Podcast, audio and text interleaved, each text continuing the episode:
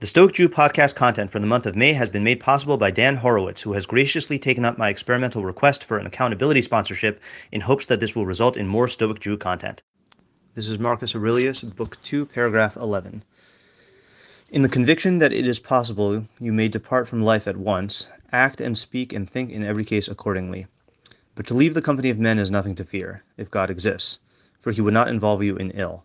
If, however, he does not exist, or if he takes no care for man's affairs, why should I go on living in a world void of God or void of providence? But he does exist, and he does care for men's lives, and he has put it entirely in a man's power not to fall into real ills. For the rest, if anything were an ill, he would have provided also for this, that it may be in every man's power not to fall into it. And how could what does not make a man worse make his life worse?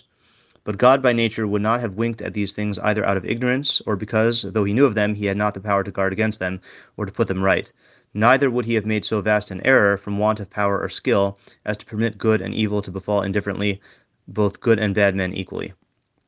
Now, death, life, good report, and evil report, pain and pleasure, wealth and poverty, these all befall men, good and bad alike, equally, and are and are themselves neither right nor wrong. Uh, they are neither. They are therefore neither good nor ill. Okay, so again, uh, we are not so much interested in Marcus Aurelius's metaphysics. Uh, we're really interested in uh, the impact of his words on our uh, on on ethics and our decision making.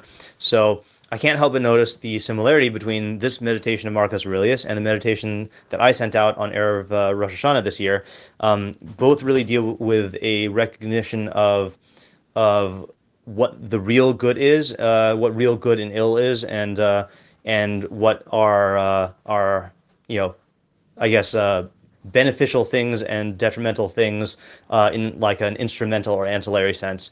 Um, for for Marcus Aurelius, the only real good and real bad is what you is is is things that are within your power to choose. You know, so the choosing part of you is really the essence of who you are, and therefore nothing that happens to you can it can actually be called bad because nothing can make you choose bad. Uh, this is what he says this is what he means when he says uh, in, in that parenthetical comment, and how could what does not make a man worse make his life worse?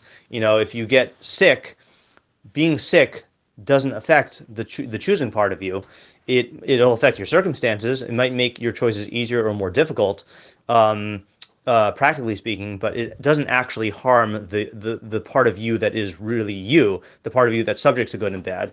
So, same is true for all other uh, external circumstances. Um, for us, we would agree with that idea, but we would say that the the real uh, you know the essence of you, uh, yes, it's it, you know the choosing part is uh, is part of that.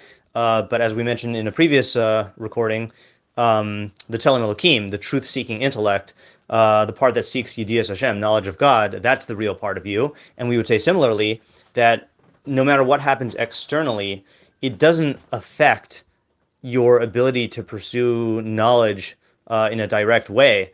Um, and even if external circumstances, no matter whether external circumstances are are you know are uh, you know filled with with bracha, with blessing, or or or the opposite, um, it doesn't impede the part of you that is actually you and doesn't affect the part of you that's actually you. So, um, so he pairs this idea, Marcus Aurelius pairs this idea uh, with that first sentence, with the, the, idea that once you know that you may die uh, at any time, so then you should keep in mind what kind of a world you live in and what types of things can happen to you, and realize that nothing can actually happen to the real you in a sense that would actually make you a worse person, and therefore it's not making your uh, your life worse.